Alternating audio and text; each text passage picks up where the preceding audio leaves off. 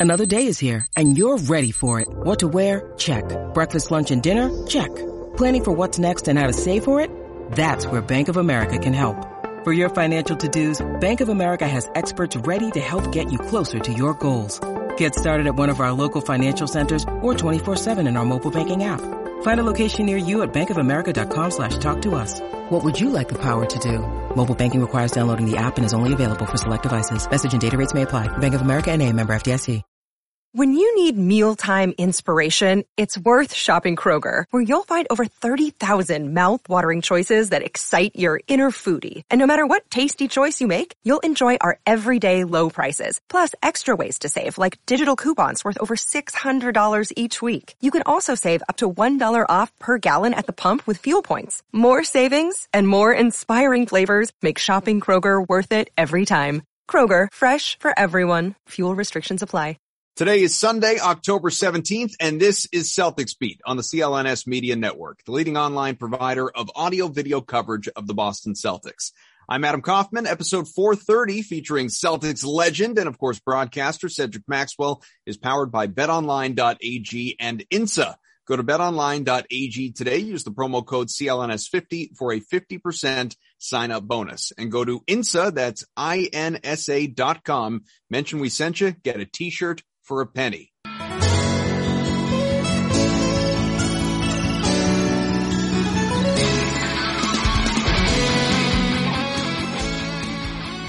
All right, this is the season preview edition of Celtics Beat. Adam Kaufman, Evan Valenti, and of course, when we're talking Celtics season preview, and we want to look back at the preseason, look ahead at what is to come, I want someone who is just a, a full on expert on all things Boston Celtics. And so you can really only turn reliably, comfortably Sean Grande. to a couple people. This guy, Cedric Maxwell. John, Sean Grande. That's who you can turn to. We'll try, we'll try and get him next week. I want to talk Yeah. to you this week, my friend. How are you? I am doing just fine, gentlemen. Uh, you know, anticipating the new season. Uh, excited about it, but uh, a little apprehensive. Uh, just going back into the crowd, going back into the going Sure. to Madison Garden. Uh, we have not done this, myself and Sean. Uh, we have not done this in what a year and a half, or maybe more, of actually being back into a crowd in an arena on the road. So I was Uh, just going to ask that. There was no travel at all for you guys last year? no, none. The last game that the Celtics did, that we did as broadcasters, uh, we played a game in Indiana, and then we went to Milwaukee, and then that's when we were watching TV that night, and uh, Adam Silver said, you know, the season is now suspended, so we hadn't Yeah. been been a year and a half since we were back. We were on the road in uh, in an arena. What's that that like? I mean, you mentioned the apprehension, obviously going into Madison Square, in Madison Square Garden, going into you know these these arenas. I guess you won't really know until you know, until you physically do it. But even just the the from the standpoint of like packing for a road trip all over again, and and and getting into the routine of it after not doing it for so long. Yeah, we had the opportunity uh, to do the exhibition season, and uh, they decided at the last moment we were going to be in Orlando and Miami for the last two exhibition games. And uh, I think we couldn't get and we couldn't get a uh, engineer.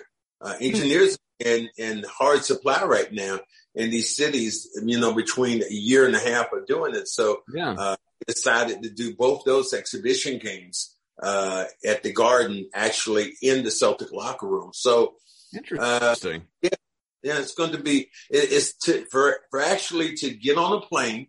I haven't been there you know, uh, with the Celtics. Get on the plane, uh, go to a hotel, uh, leave the hotel, go to the arena, come back home. This is going to be we're we're, essentially going to be neophytes coming back in. and you guys, will you're, it's back to traveling with the team and everything, or is it independent? back traveling with the team. I think we have a couple of games um, that we'll probably fly independent, independently. Uh, But for the most part, I think most of our games right now are going to be we're going to be traveling with the team uh, on the team bus with the players. So uh, you know, kind of back to where we were, I guess.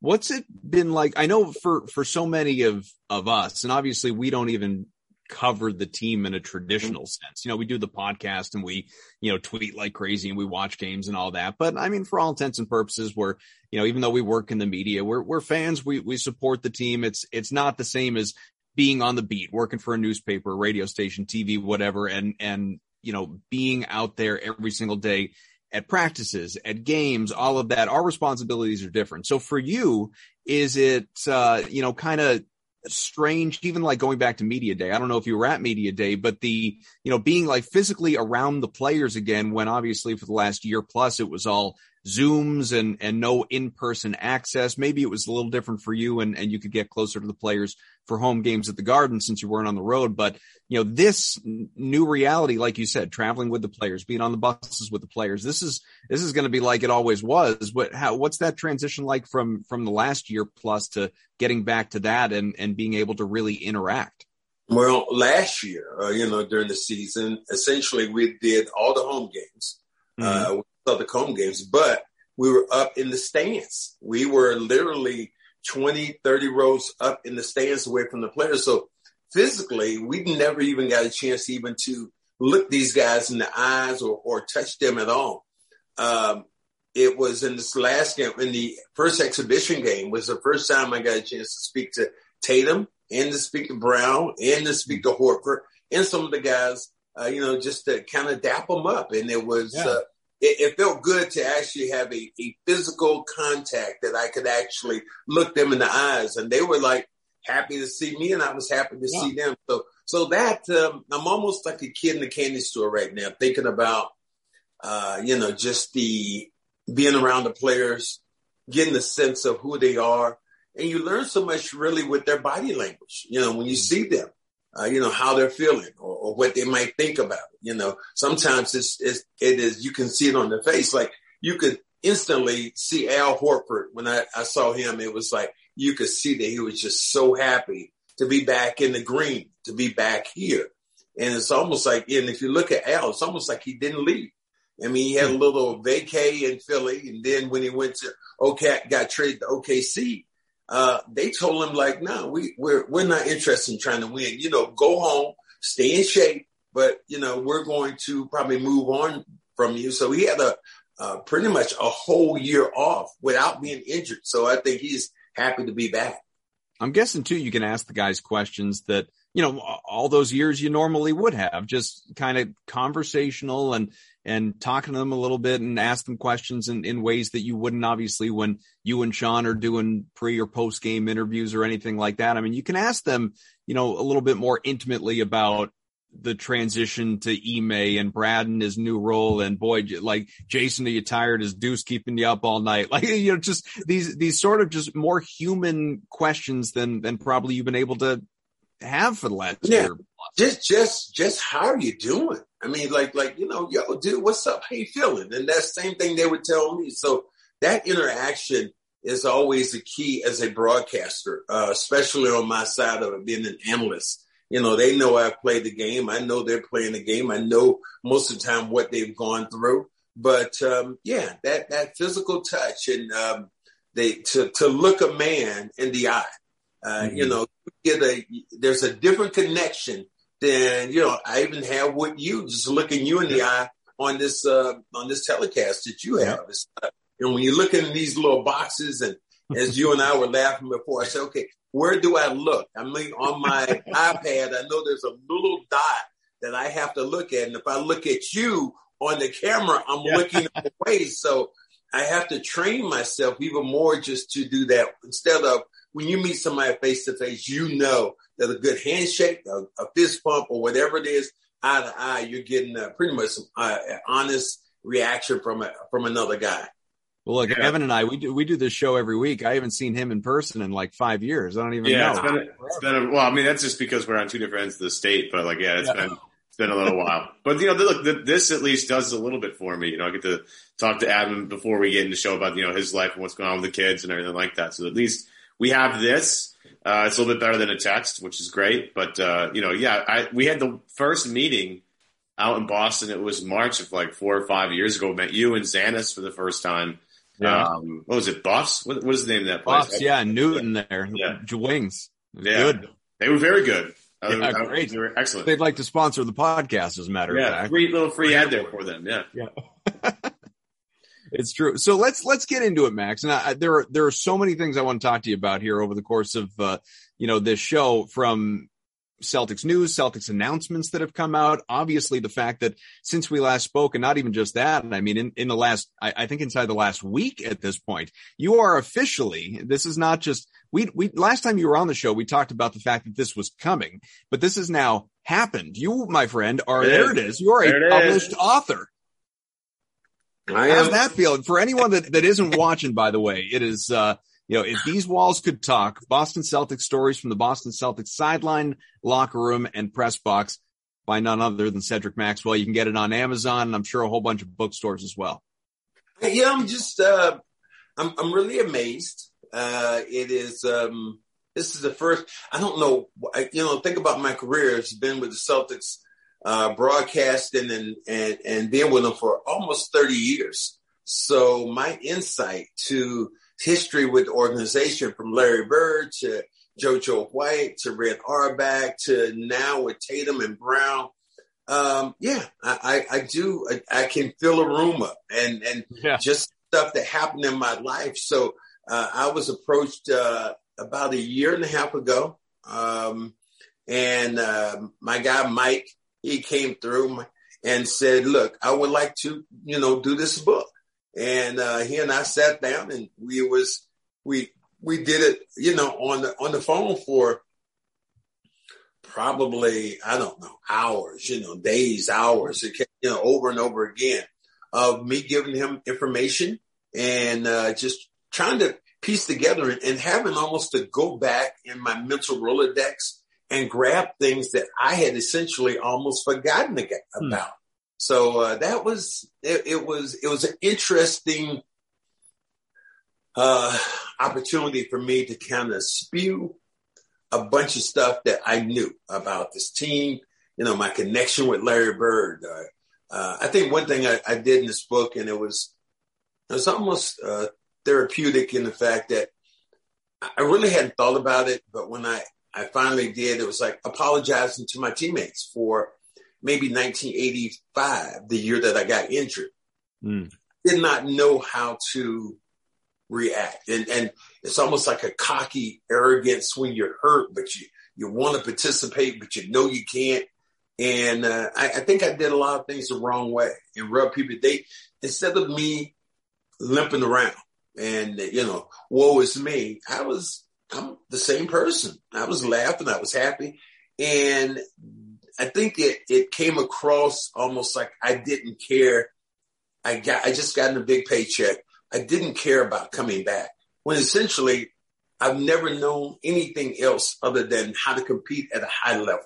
Uh, that's from the time I was in high school to college into the pros. So for my teammates and somebody, some of them to almost think that uh, I had uh, quit on them, as I've heard uh, one of those things Larry Bird had said before, quit on them.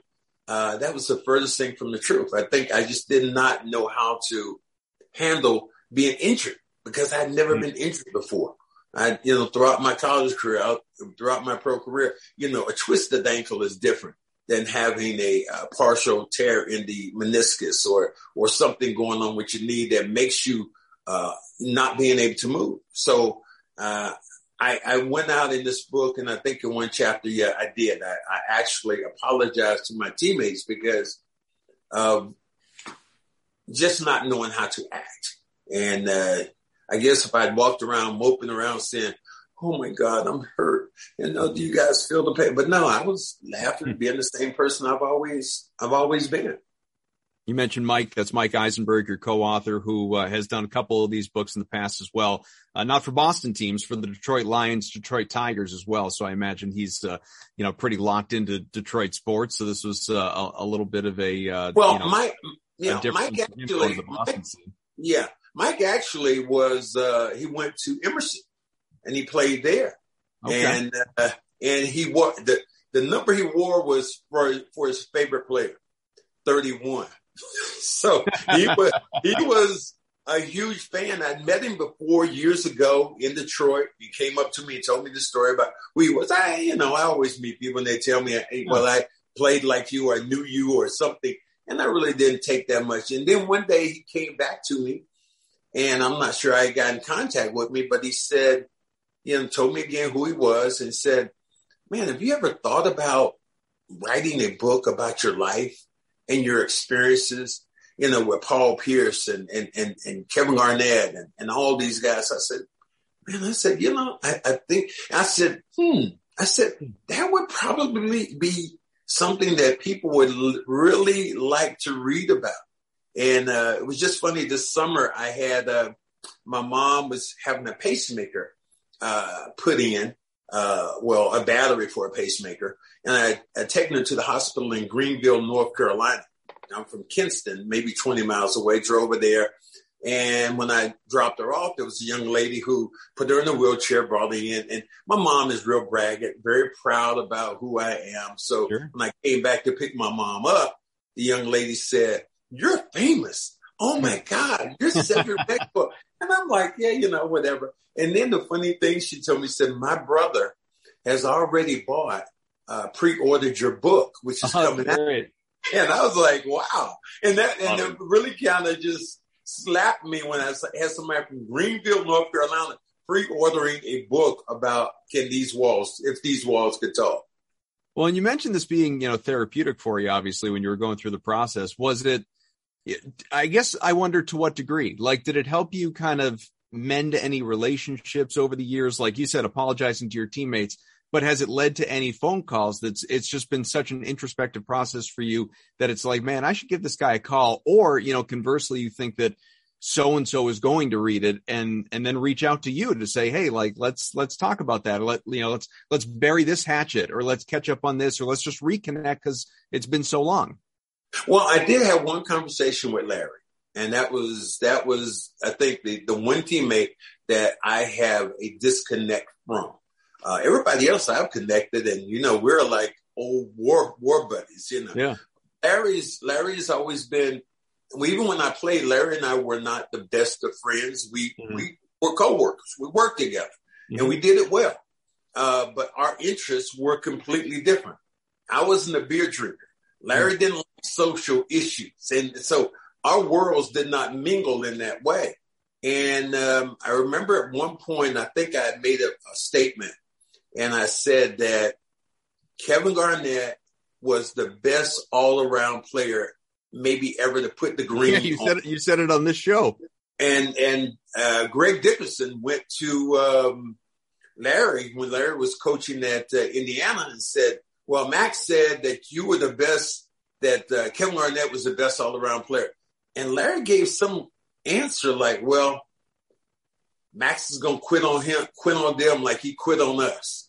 Hmm. And it was just like jarring the way it was like it wasn't insulting if I say that Kevin was the best all around. That's I don't think that anybody you you, you could argue the point, but you know it's, it's on a very very short list, so it wasn't anything insulting. And I I met some people who said to me, I mean, when I used to do WEEI, I used to mm-hmm. talk radio, there would be sometimes Larry defenders who would come at me and say, well, you didn't do this and you didn't do that. And, and, and Larry, I said, dude, you don't have to protect Larry Bird. What I said doesn't take away from the greatness of Larry Bird. He's one of the greatest players ever to play the game. But when it comes to the green, Kevin Garnett was a dynamic defender and he was a he was a dynamic offensive player. And he was not as good as Larry Bird offensively and not as good as Bill Russell defensively. But someplace in the middle right there, that dude's a bad man. He has stats that are only stats that Kevin Garnett has. Mm-hmm. Uh, it's something like, you know, 15,000 this or 10,000 this and, and, all the play. And that's why he's going, he's a, he's going into the Hall of Fame. So it wasn't anything to insult Larry. And uh, I'm sorry that he even felt like that because it doesn't take away from the greatness of who he was as a player or my opinion about his greatness. I mean, my era, I loved it. You know, people will ask me right now, they'll say, well, how was it playing with Larry Bird? And I would immediately always say, well, you mean, how was it for Larry Bird to play with me? Is that what you're saying? So I, I just I just have a I have fun with it, but uh, like you said, the connection in doing the book and uh, you know uh, some of the sports in the book. Uh, one of them is written by Robert Parrish himself. He has a, a, big part in talking about it. Danny Ainge is talking about it. Kevin McHale. Uh, there are stories about all these guys who I played with. So it was um, it, it, it, it was therapeutic in me getting it out, but not necessarily as much about connecting, except maybe with Larry. Well, the other thing too is that, uh, and I think, well, I don't want to put words in your mouth. I guess tell me if you disagree, but I feel like you know, where maybe Larry took that the wrong way or where others who have, you know, heard this from you take it the wrong way when it's just blasted out as, you know, a headline on Twitter and it's, oh my, this hot take and all of that stuff. I don't think you're saying that Kevin Garnett was a better all around Celtic than Larry Bird. I, I don't think you could even argue like Kevin Garnett, his Celtics accomplishments compared to Larry Bird's accomplishments, they're not in the same spectrum. But you could make the claim, which is what I think you're doing, that Kevin Garnett was the better all around player as compared to Larry Bird in their NBA careers on the whole. Obviously, well, what one did in Boston singularly to what the other did in Boston singularly, you can't compare those. No, you can't compare what Larry did for the franchise. That that that's right. not it. But just from a standpoint of a player, uh, yeah. you look at, if you look at their numbers and you look at what they've done, Kevin right. Garnett is in but for the totality of their career. yeah. not just Garnett's six yeah. years in Boston. Yeah, he he's in. If you look at Kevin Garnett, Kevin Garnett, he's in essentially almost a league by himself. Mm-hmm. Uh, and then I, I can go out and say even a you know maybe a more outrageous statement in the fact that if you think about it, was Kyrie Irving was he the most talented player ever to play on this team, ever to put green on? Best ball handler. Yeah, maybe. But yeah, wouldn't quite go that far, but I think I get what you were getting at. Where's it? Where's is there a guard that that you look at the Celtics was a, a better all all around offensive guard than Kyrie Irving? It's tough. Okay, I'll take that as a yes. I think that's a yes. you you didn't say anything like uh, okay. I was thinking. You got to think yeah, about it. I mean, it's not. Yeah. How, how long do you have to think? I mean, you give me a player that you might even think sure. that that could compare to Kevin that get compare to Kyrie Irving that sure. wore the only one I could think about that explosive might have been Isaiah. Right. Isaiah Thomas play. Sure. But other than that, everybody else has never really been that explosive from the yeah. guard position. You could think about the great. I mean, you think about who's a great guard. You think because normally you don't think of great guards when you think of Celtics. You don't really, you know, you think you might think about like Sam. It's like Sam Jones and like in Cousy, and like that's. And Sam Jones really wasn't a guard. He was more yeah. like a. He played everywhere, so it's hard to like, yeah. you know. I mean, I mean, you think about okay, was he is he more explosive than John Havlicek? Yeah. Was he more explosive than Bob I mean, you it's hard to measure eras, but is Kyrie Irving a better ball handler than Bob Cousy was? Not even a question. so, so when I say from a talent and a skill standpoint, not too many people I know, and it'll be a very small list when I think about it, who are who are, who has been as talented as Kyrie Irving has been.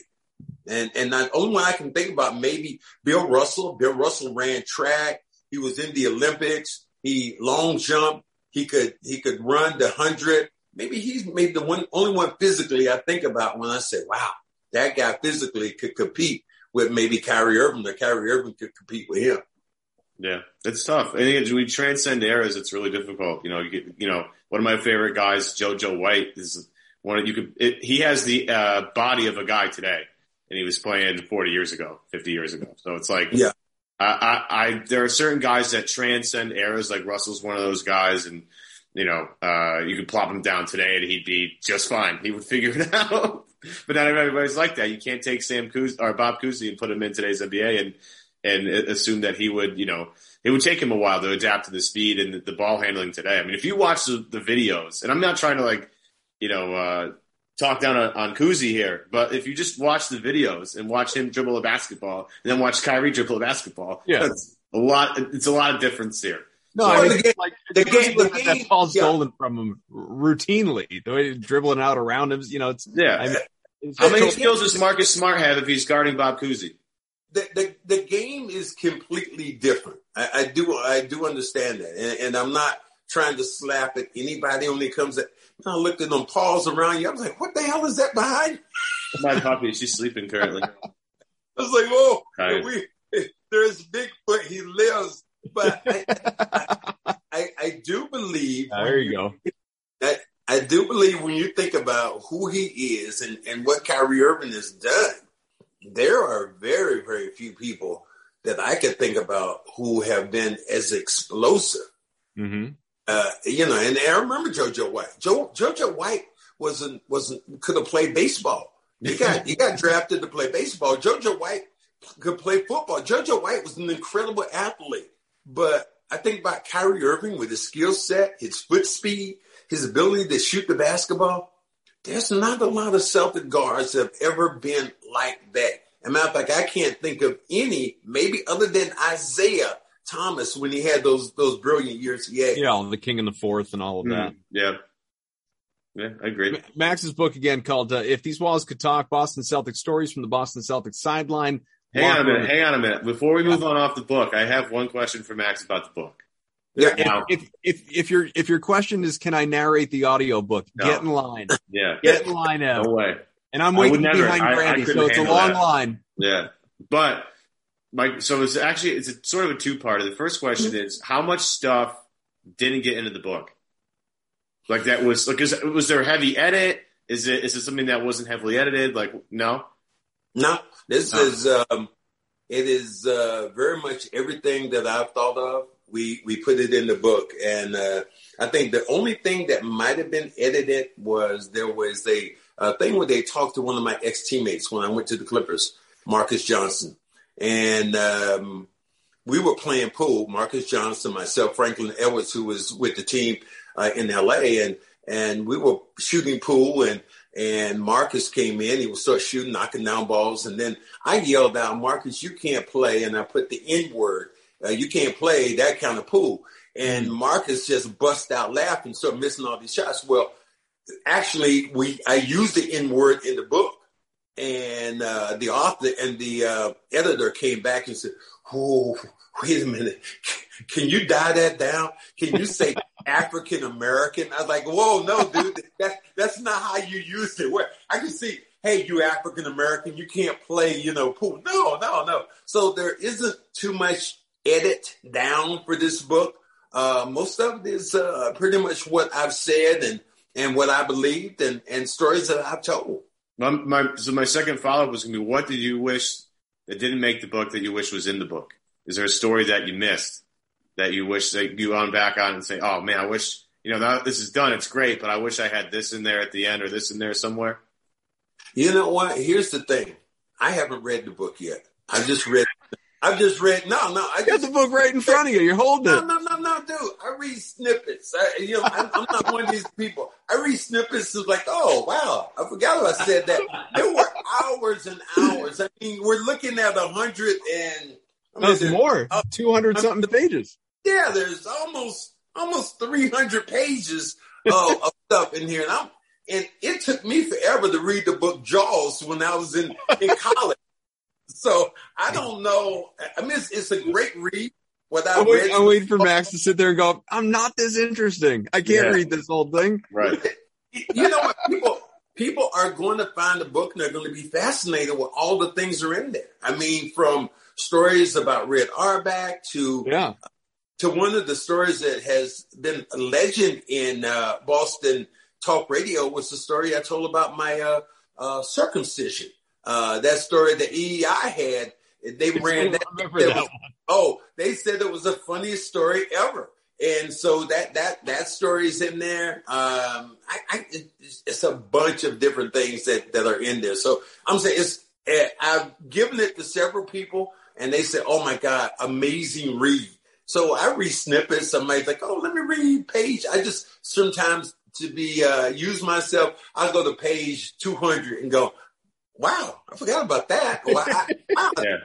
So, so we talked about a lot of different things for hours and hours, and in, in days that uh, that me and Mike talked about this, and uh, you know, just tried to come up with different things. I wasn't prepared for circumcision and snippets to be used in, in the same nope. you know proximity of sentences. Nope. I mean, that, what, that, what a what a what a great line that was. Only you would put that together. snippets. Well, Vision. Okay. Mind of a 12 year old. I need to, uh, I need to get a copy of this book, Max, so I can read it and then, uh, and, uh, we, we can give it a full review on the show, but I'm looking forward to it. That'll be great. Yeah. Absolutely. Yeah. I want to tell you real quick, we'll get to the Boston Celtics and what is going on here in 2021 and of course 2022 right around the corner, but, uh, tell you about our friends at Bet Online. That's betonline.ag. We are back better than ever. All eyes, as we know, on the gridiron with, uh, uh, football, of course, you know, approaching the midway point of the season already. College football back for another year. BetOnline is your top spot, your number one for all pro and college football action this season with a new updated site and interface as well. Even more odds, props, and contests. BetOnline continues to be the number one source for everything football. And of course, don't forget about basketball. It is coming. You can get in futures bets on, let's say, how many games you think the Celtics or any other team that you happen to root for or dislike will uh, go out and win this year. You can think about that as well. Head to the website, use your mobile device to sign up today to receive your 50% welcome bonus on your first deposit. Do not forget, use the promo code CLNS50 to receive your bonus. Again, from football, basketball, boxing. Red Sox are in the playoffs still, folks. MLS playoffs are right around the corner and the Revolution are the best team in Major League Soccer. You can go right over to your favorite Vegas casino games. That is uh, available for you. Don't wait. Just take advantage of all the amazing offers available throughout 2021 and on to 2022. BetOnline, the fastest and easiest way to bet all your favorite sports. BetOnline where the game starts. All right, let's get into some Celtics talks here because uh, they're again, there, there's just so much I want to get to coming off the preseason, Max, and I, I, want your preseason takeaways on the floor. But I, I, think what is most interesting to fans, or or maybe I'm just projecting, it's definitely most interesting to me. And and we were talking about a little bit even before we came on the the air with this show is the off court factors, and uh, chief among them, of course, is how exactly new head coach, first time head coach, Ime Udoka is going to run this ship. And I, I think that what we're learning, I mean, we, we heard this, like we heard this when he was hired. We heard it, you know, we got a sense of it at the introductory press conference, but what we are full on learning four games, you know, into a preseason and regular season coming, this guy is not going to take any crap. Ime Udoka is not going to take any crap. And, and what I wonder is, you know, first, of course, I mean, he, he goes out of his way and I love this. Oh, do I love this, Max? He talks constantly about enough bitching at the officials, enough complaining, enough whining, get back on defense, do your job, focus, just stop. Like live in the moment and, and play on. He, you know, effectively bench Grant Williams for that the other day. He kind of, you know, blamed it on he was in foul trouble, but that wasn't the reason. Not really. That, you know, you read between the lines. He was benched for complaining. He was benched for whining and, you know, a, a, a bucket being scored in his face because he was too busy barking at the man in stripes to get back and on his defensive assignment. Or of course, Marcus Smart, who may very well end up being a captain for this team. Those haven't been named yet, but missing a team flight to Orlando and he gets suspended, albeit for a preseason game, but it's just another sign of Ime saying, you know what? There's a new sheriff in town. And I, I, I want your thoughts on all of this. I, I think that's exactly right. I think you put it, the, you know, uh, all all right now on the plate. And the fact he's saying this is my team, and this is how we're going to operate. And maybe in sending a message, benching Grant for complaining when we know he's not talking to Grant. we know he's talking to Tatum, who is for, for the for the longest time that we've always said that. As great as he is, the one thing that takes away is that he turns to the officials all the time after almost every call. So I think that he was talking just to, I think he was talking to the entire team, but I think he was t- talking to the hierarchy. Have you ever seen, we, we had that with Bill Fitch when I was uh, playing with the Celtics. He would yell at me about something that I never even did. But it wasn't yelling at me. He was yelling at Larry. It was the, the message was kind of going around the other way. And I think that's the same thing that happened. Uh, with Marcus Smart, that was pretty special in the fact you suspend a guy for missing a flight when in fact he wasn't even going to play in that game in Orlando anyway. And it, but I, I like it. I, I, I like the fact that he is saying, guys, this is my team. This is kind of what Gregg Popovich, this is what I've learned from him over the years. This is how he's going about it. Gregg Popovich knew one thing, and he had this was the best relationship. He could yell at Tim Duncan. When you can yell at your best player, everybody else falls in line mm-hmm. and and gets the message. And that's what he said. I remember Ime said early on when at the press conference, his first one, he said, Tatum and Brown, I've talked to them, and they want to be coached hard, and I will coach them hard. So yeah, that message is uh, is, being sent, and I think it's going to be heard loud and clear uh, when you suspend a guy or you bench a guy uh, for, as you said, bitching about a call or missing a missing assignment. Because when you do that without um, any permission, it's it's almost like the inmates are running the running the asylum. And mm-hmm. I think that he's not going to stand for that. He he's a warden, and everybody's going to follow footstep in line is there can there be a problem? And i'm not saying this is the case now. The the season hasn't even officially started. But if this becomes a regular thing and and and by that i'm talking about Ime you know kind of airing guys out in the media. Like that it, it's such an antithesis from obviously what you know the way brad operates. Like you never over the last eight years heard anything even remotely from Brad Stevens resembling some of the stuff we've already heard from in a preseason Ime Udoka.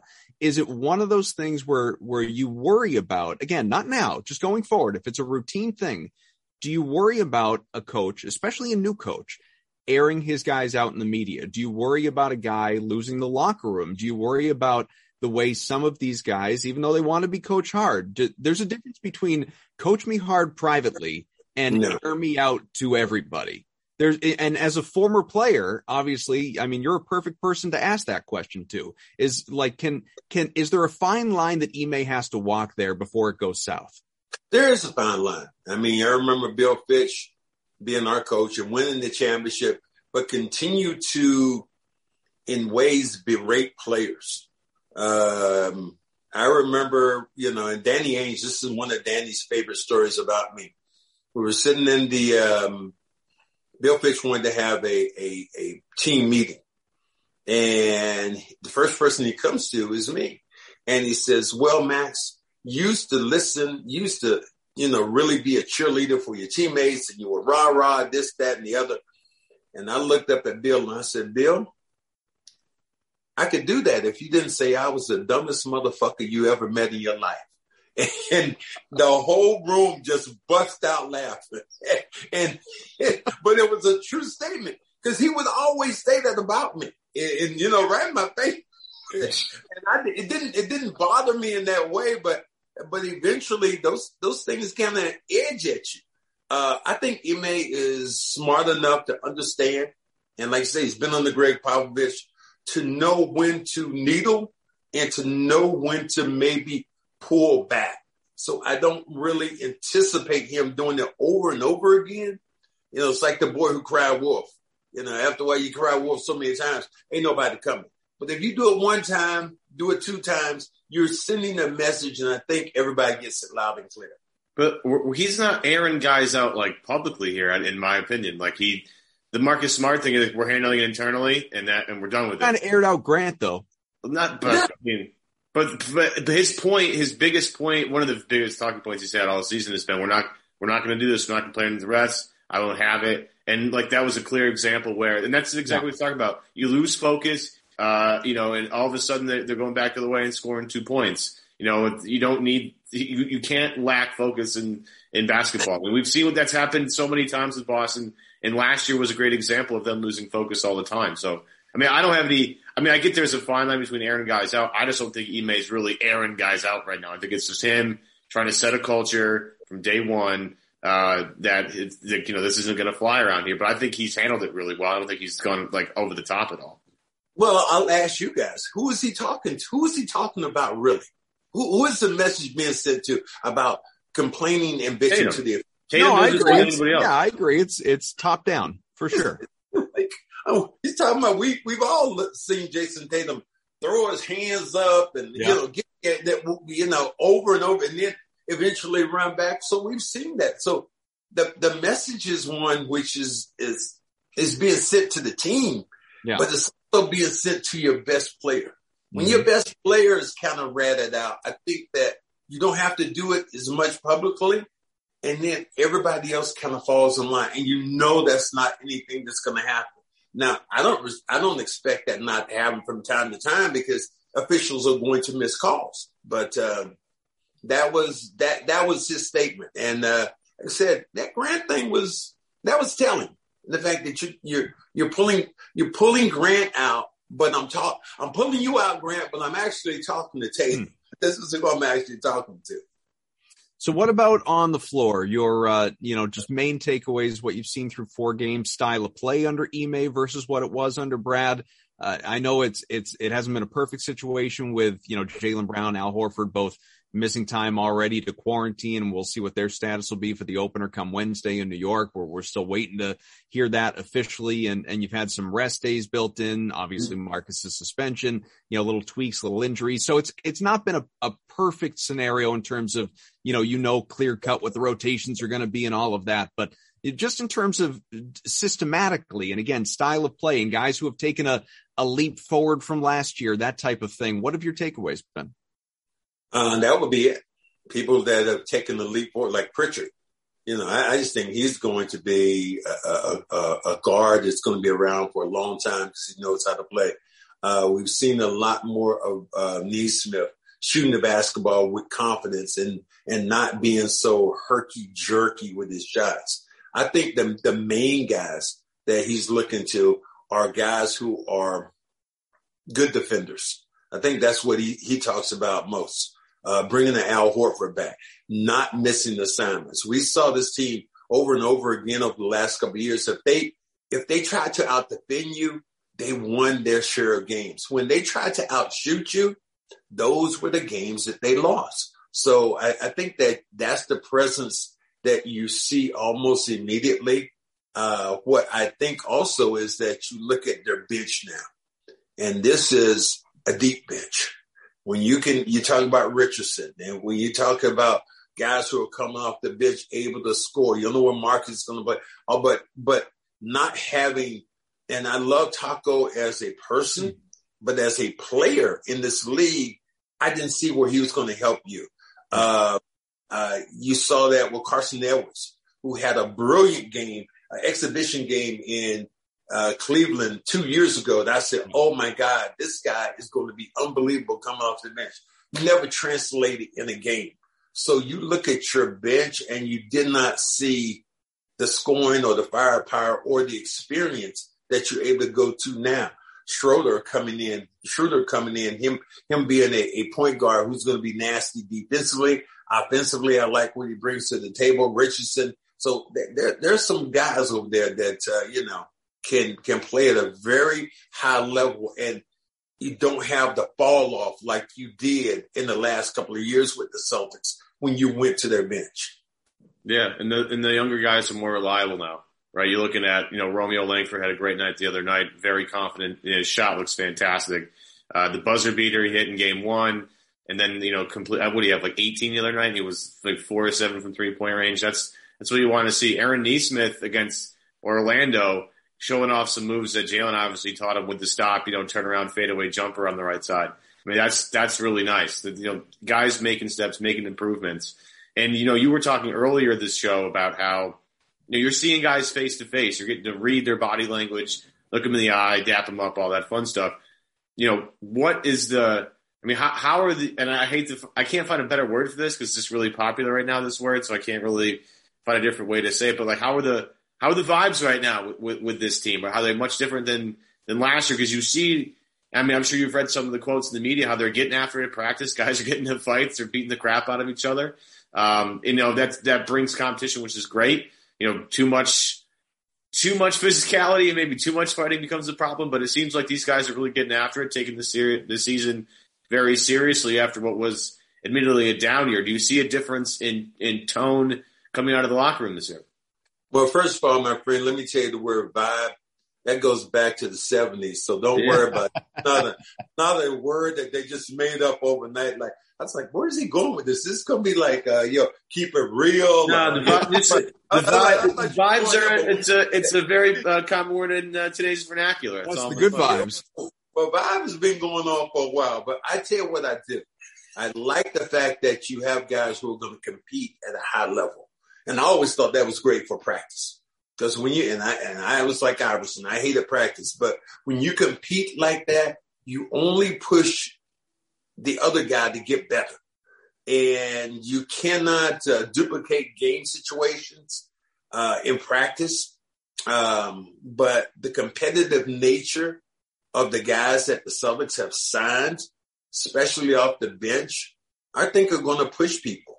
Uh, the guy more, and just as the, the guy I look to is Rob Williams. Can mm-hmm. Rob Williams stay healthy? I mean, he was a scratch the other day. I'm like, what happened this time? I mean, so I, I mean, and I, I'm a big Rob Williams fan when he's playing, but Doc Rivers, ex-coach of the Celtics, said it best. He said, your best ability is availability. Mm-hmm. And that we have not seen enough of consistently from Rob Williams. You just say he just had a payday. I talked to him, got a chance to talk to him for a minute. And I said, young man, I know you had a payday. I said, the word that you have to, the word of the day should be this for you. No, I ain't got it. I ain't got it. And that's what you got to tell to your family. I ain't got it. Yeah. Said, so, so I, you know, I do try to, you know, give a little bit of wisdom. I remember seeing Tommy sitting on the sideline, you know, with the guys and, you know, God bless his soul, but he would sit there and you know bring guys in and he would talk to them and and you know just let them air out their great grievances. I you know I had that kind of relationship with uh, with Paul Pierce and guys like that during the time, or you know Kevin Garnett. So you know my I'm I'm going to probably try to put a little bit more of a stamp on getting to know some of the guys maybe a little bit better. Uh, said, my um, thing with Tatum was really good. Was my eye opener. I think I told you guys, and this actually is in the book where Jayson Tatum, I, I think it was this, maybe the middle of his first year, whatever it was, but he is going out and he's going to practice and he walks up in court and he starts yelling, cornbread. He looked right at me, cornbread, cornbread. I said, dude, what's wrong with you? He said, man, I saw that 30 for 30. Damn, you were bad. You was a bad motherfucker out there. so those kind of things to me, you know, resonate. And and I said, guys don't even know you can really play in this league until they oh, yeah. see the little tape on you going, damn, dude, you you won't bad, you. I mean, my finals my, MVP's got to mean something to somebody. Yeah, well, well, well, that was that was a great story. Another one, I think, I, and and I hopefully this, you know, I'll, I'll look back in the book and see if it made it. But was it was with Kendrick Perkins. Perkins was with OKC at the time. And I went and talked to him um, after the game. And Westbrook and Durant, they were in the locker room uh, with him. And I walked in and I said, Perk, you owe me some damn money. And Perk looked at me with his country draw and said, I don't give a damn if you were finals MVP. And Durant and Westbrook looked at me like, who, who is who, who is this dude? Who is he? So, I mean, those things are just really funny when you think about who you are and what you've yeah. done over your career. So, uh, another thing on a couple of things that I want to get to still before we run out of time, and one will take a little bit longer than the other. So I'll knock this one out. The this team, Ime Udoka is it's it's it's not the biggest deal in the world. It's just something that I really have fun with, and and maybe Evan as well. But a lot of people don't care. Brad Stevens, of course, never named a captain, uh, or at least never wanted to name a captain. Rondo was a captain. It was kind of thrust upon him, but he never wanted to name a captain. And after Rondo, there hasn't been one. Ime Udoka plans to at, at, last time he said it anyway he plans to likely have two captains for this team. And so mm-hmm. you know twitter being twitter likes to debate a little bit what's that going to be. And of course the smart situation is that going to hurt him being the longest tenured celtic and really the de facto captain of this team for years? Could that you know lead to a problem for him missing this flight getting suspended yada yada yada? If you had to guess so not well maybe maybe this is the same question maybe it's not. You it's up to you who you believe will be the two captains for this team and who you think should be the two captains for this team. Is that the same answer? Uh, both one and the same. I'd say Marcus Smart and I would say Tatum. And Tatum, your best player, and Marcus Smart, your emotional and physical leader. Uh, I've always said this about Marcus Smart. It was you. You've been to people's homes before where they have a sign that says beware of dog. Marcus Smart is that dog on your team. He, he's uh that he's that one dog that you're going. Well, you better not go over there and do that. And um, so so that's why I think that Marcus, from that standpoint of being that leader and the emotionally charged guy, and Tatum, your best player, has to have an input uh, on decision making with this team. He's going to be here a long time. He is he's your franchise player. And I, I happen to think Jaylen Brown is just as talented as he is, but I think they would burn the building down if you did not uh, say that Tatum was the uh, team captain. Yeah, the only way, other way around it's going to yeah. be Brown or or like Horford for seniority. Like it's Tatum's going to be one of them, and, and Smart's the other. It makes the most sense. I think everybody is, you know, uh, at this point arrived at this. I mean, there's clearly three guys that are worthy of it. I think two are more than the others, and then there's Al mm-hmm. because he's the elder statesman, and yeah, you know, his voice seems to resonate a little bit in that locker room with with some of the guys too, because you can tell, you know, when he comes back, certain guys were you know pretty jacked about I, being Brown. Especially. I hope, I hope that Al puts his imprint on it. Mm-hmm. Uh, he has been reluctant over the years to say as much. And remember when he finally left and Kyrie finally left, he was like, damn it, Kyrie didn't do this. And it was about Kyrie. And it's like somebody has to step up to that guy on your team. And I don't know if you have to, you know, have a fight, whatever it is, but you have to demand some respect from your teammates and respect to your team. And uh, I just hope Al's able to step up and, and, and give that kind of guidance uh, to some of the younger players on this team. Let me get uh, one more of these in here. I want to mention that, uh, of course, like the Celtics, another winning, a homegrown dynasty, we bring you Massachusetts premier cannabis dispensary that is INSA. INSA. They are premier because the founders, Pat and Pete, re-engineered the cannabis model for anyone that doesn't know from what they sell to how they sell it while never forgetting that it is, of course, for everyone. INSA dispensaries are inviting and modern, and they, uh, eh, you know, welcome you to obviously just come on in if you want to learn more. Don't even need to buy necessarily. Just come on in, check it out. The staff are authorities on the science who uh, answer every single question for you from differences between flowers and uh, also concentrates to offerings for insomnia or anxiety or just hanging out with friends, whatever it is, obviously, that you need it for. All the experts are there to answer your questions. INSA has a world class head chef, only hires the most respected growers as well, who perfected their craft when it wasn't so legit, to put it mildly. There's uh, another local team to root for, folks. It's INSA. Again, they are in Salem, Easthampton, and two Springfield locations, including just off I-91 beside the MGM Casino. Mention that we said to stop by for a sweet t-shirt for a penny. INSA.com. That is I-N-S-A.com. 877 500 INSA. That's 877 500 I-N-S-A. Max, you're going to be doing these reads on, on your show pretty soon too. well, you know, there, there are things that um, I've done throughout the time. So, you know, our sponsors, eh, like you know, are um, you know, they they they're the they backbone, make, man. They keep us going. They, they make they make they make our jobs, the fans yeah. and, the, and, the, sponsors. So yeah. I'm all about um, you know giving them shouts, shout outs and, and reads. Uh, that stuff Absolutely. to me is is just essential. And, uh, you know, this is my 20, I would say like my 26 year as a broadcaster, something crazy like that. so, uh, yeah, I, have seen a lot of sponsors and, Insa, uh, welcome to the to our world now. At one time, you were a little different, and, and now you are cutting edge, and, and right. legit, yeah. As M- MC Hammer would say, you're too legit to quit. Okay, we'll go that. there it is. Hey, hey. Uh, I, I don't want us to uh, take uh, too much more of your time because I feel like it's already been an hour or something like that. But uh, I, I can't help but ask you it, for two reasons. One, we've already sort of like scratched the surface of this many times throughout this show, and two, uh, it's just a, a really you know prominent topic right now. The Celtics announced as part of their 75th uh, anniversary season here in the NBA, in the NBA 75th anniversary season, that they plan to uh, announce at some point in time here this year their top 15 players in franchise history. I'm sure you saw that. So uh, I'm wondering if you have started thinking about. I, I could ask you to do it on the fly, but that might be unfair to you. But. I'm wondering if you started you you've started thinking about who you think belongs in the Celtics top 15 ever in the 75 years of this team because I know Evan has put together his list and a lot of people out there have started doing the same. Well, you know, I hadn't even thought about it, but just on the fly, I think what you're going to start with you're just going to start with um, those numbers up there that are retired. That's how you're going to start.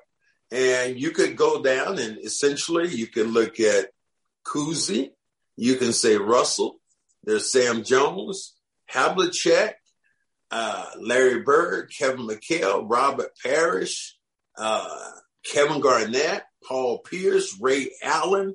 I mean, I, I'm, I'm, and, and I know some Tommy I Heinsohn. don't, I don't think Ray Allen's going to make that cut. Yeah, I, I think Well, Ray's gonna well, miss the here- cut, here's the thing about it. Ray Allen should make that cut, but probably won't.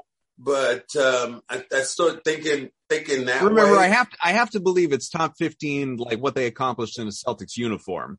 You know, Right. so well, well, no, that no. Ray Allen was a top would you- 15. Okay, you know, well, how about this? play Are for you Celtics. Well, enough he won to a champ. Well, would you say Kevin Garnett's going to be on that list?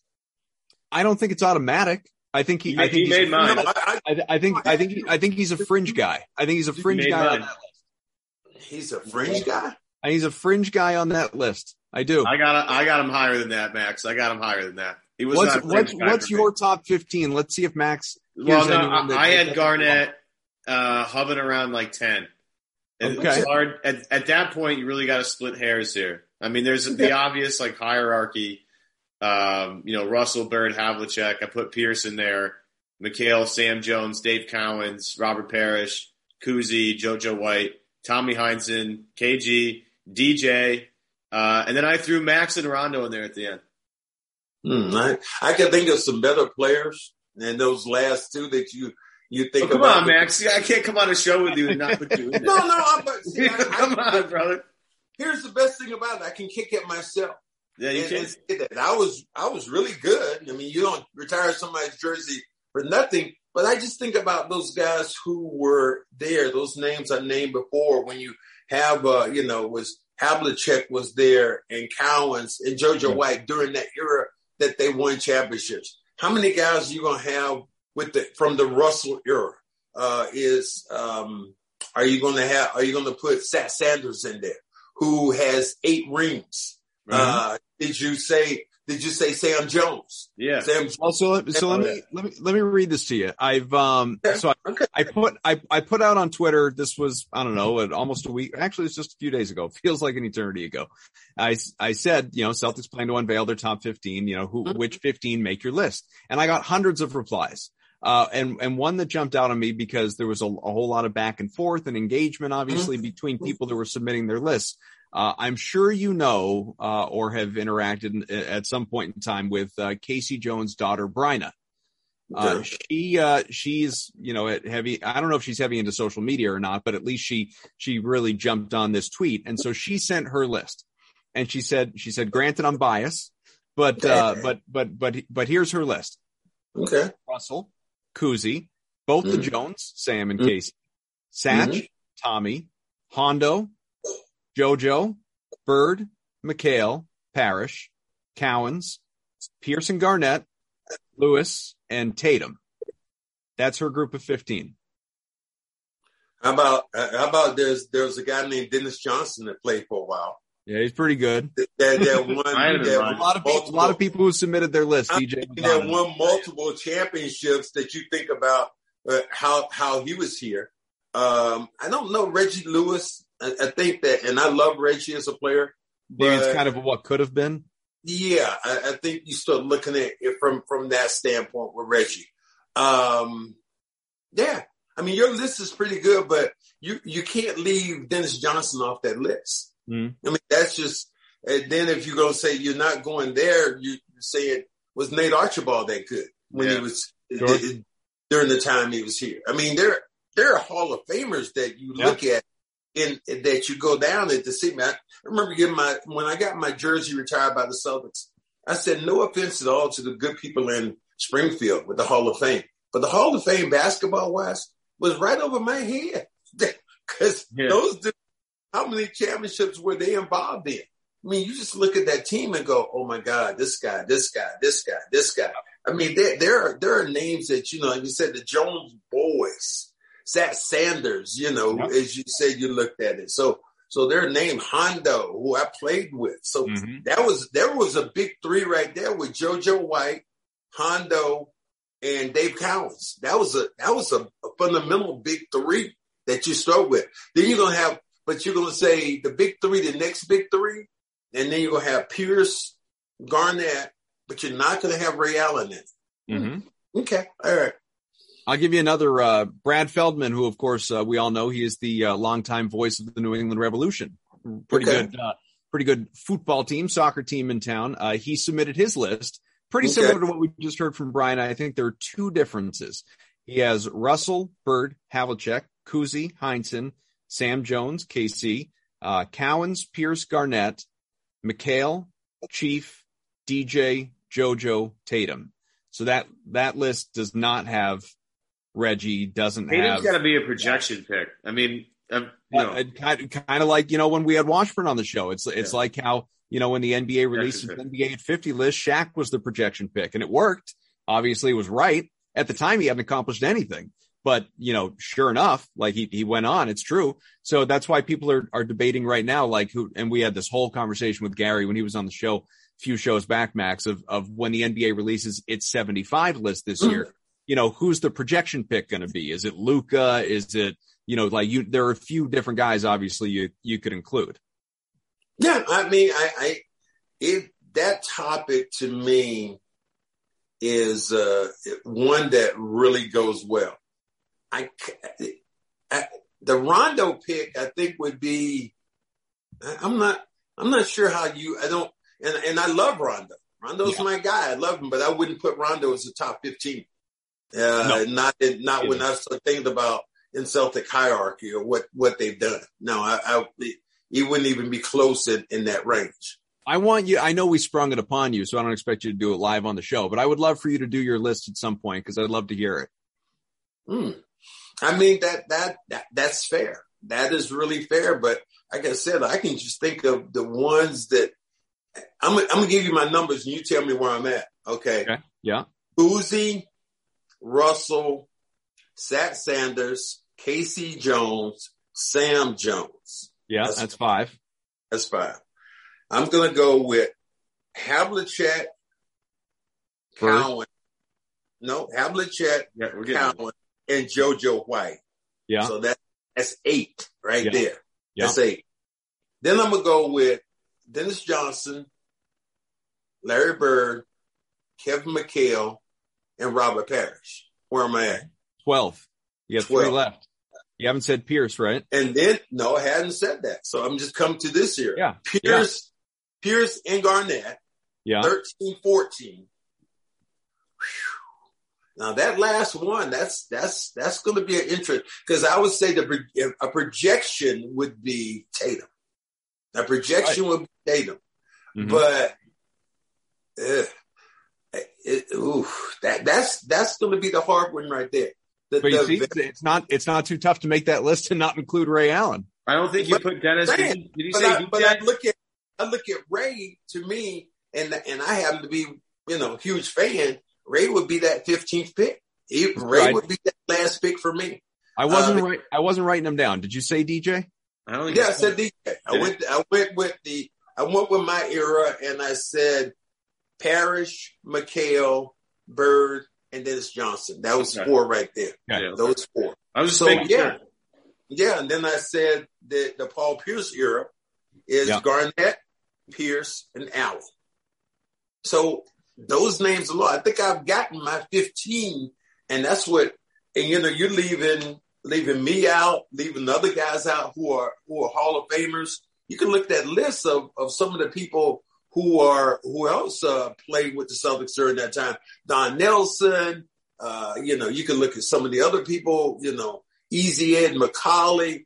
Uh, there there's some names up there that you mm-hmm. just have to go, hmm, hmm. So, you know, that that that's gonna be a I, I, I like the list. I like the thought of it to me, I'm honored in the fact that I could be an honorable mention. That to me is like that's like the coolest thing in the world to be an honorable mention to something like that. Is you understand? You have to make it be one of the top. But I know that if if my kids or or my kids in the future, whoever it is, go to the Boston Garden, that they can look up there and they say, "Hey, 31, mm-hmm. That was my dad right there. That that was my dad who played here. That's how that's how damn it how good he was." that he made he made that list. And I know some people say I I was talking to um, a couple of people, uh, Steve Buckley one time. He said, mm-hmm. "Well, frankly, Max, I don't think that you should have had your jersey retired." I said, "Well, I said, well, let me just throw my stats at you. First forward to lead the league in field goal percentage twice, MVP in the finals, two championships." and a couple climb or have a climb on my damn backboards for game seven versus Los Angeles Lakers. So I, I think that, you know, I'm, I'm, um, I'm, I'm in stone right now with this yeah. organization and, and the fact that I've been around broadcasting for 26 years, but mm-hmm. that's a whole nother story. But just my basketball accolades alone would uh, lead me to be in that, in that range do you ever think about before we let you go? Um, obviously, you know, one, one of your colleagues, I'm sure a friend, Mike Gorman, you know, recently a uh, I don't know what the official distinction is, but he the Curt Gowdy Award. I was going to say, you know, some some guys get like the, don't call me a Hall of Famer because I received the Hall of Fame award, but I'm not in the Hall of Fame. You know, so I don't know how Mike feels about it. We haven't talked to him about it on the show yet. Maybe next week or something. But um, you know, do you ever think about you know, I, I know like we've had the conversation about as a player and all that, but do you ever think about going into the Hall of Fame, uh, you know, in, in, in the broadcasting wing down the line, given obviously how long you've been doing this? No, no, I really don't. I mean, to me, the Hall of Fame is a special place for special people. Uh, my broadcasting career has been great, but I didn't change. I've not changed the, the way the basketball is listened to or seen in, in that way, or have a catchphrase, or you know, so nah. Uh, basketball wise, as a player, again, there were so many, so many great players who are Hall of Famers. Now, I was a little surprised when Dino Radja, you know, went to Hall of Fame. I love Dino Radja, his accomplishments, what he did in Europe, and I said, well, damn, maybe I should just change and say I'm from France or something. And then I, I, I could go right to the Hall of Fame, but that that is not a. And, and I've had I've had players come up to me and said, "What Finals MVP is not in the Hall of Fame?" Right. Or or they might, but now tell them, and then I come back and said, a Finals MVP that wasn't in the Hall of Fame. How about a Finals MVP that never made the All Star team?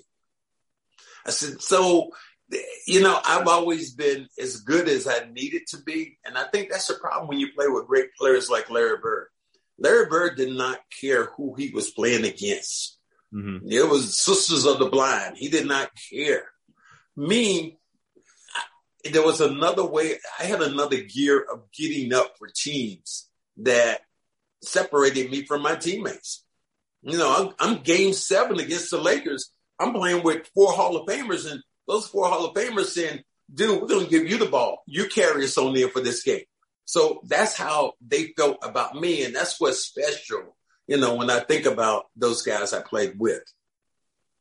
This man played in the NBA. He was a finals MVP. He's been broadcasting for decades. And as I mentioned, he is an author now. Make sure you check out his book, Amazon, wherever you find your favorite books. If These Walls Could Talk, Boston Celtics, stories from the Boston Celtics sideline, locker room, and press box. Max, we love it when you come on, man. Come on anytime with us. Look, on the back of this book is the three guys I talked about before. Who are these three guys? Kevin Oh, Garnett, yeah, that's a pretty good era. Paul Pierce, and there's Ray Allen. so, so I, I guess I must be the biggest Ray Allen. You are. But uh, you know, I just I just know what he meant to this team, and I know how it is to be somehow maybe just looked over. You know, be and it's real funny. I played with playing with the Celtics and playing with Bird and playing with McHale and playing with Parish. You know, it was it was told the big three. Well, I feel always like I'm like Ringo, like you know, like that fourth Beatle. Like who was that other Beatle guy that was in there? He was pretty damn good, but you know, and so that's how I've always felt. But no animosity. Yeah. But, you know, what that what they did, what what those three did, were they they were unbelievable.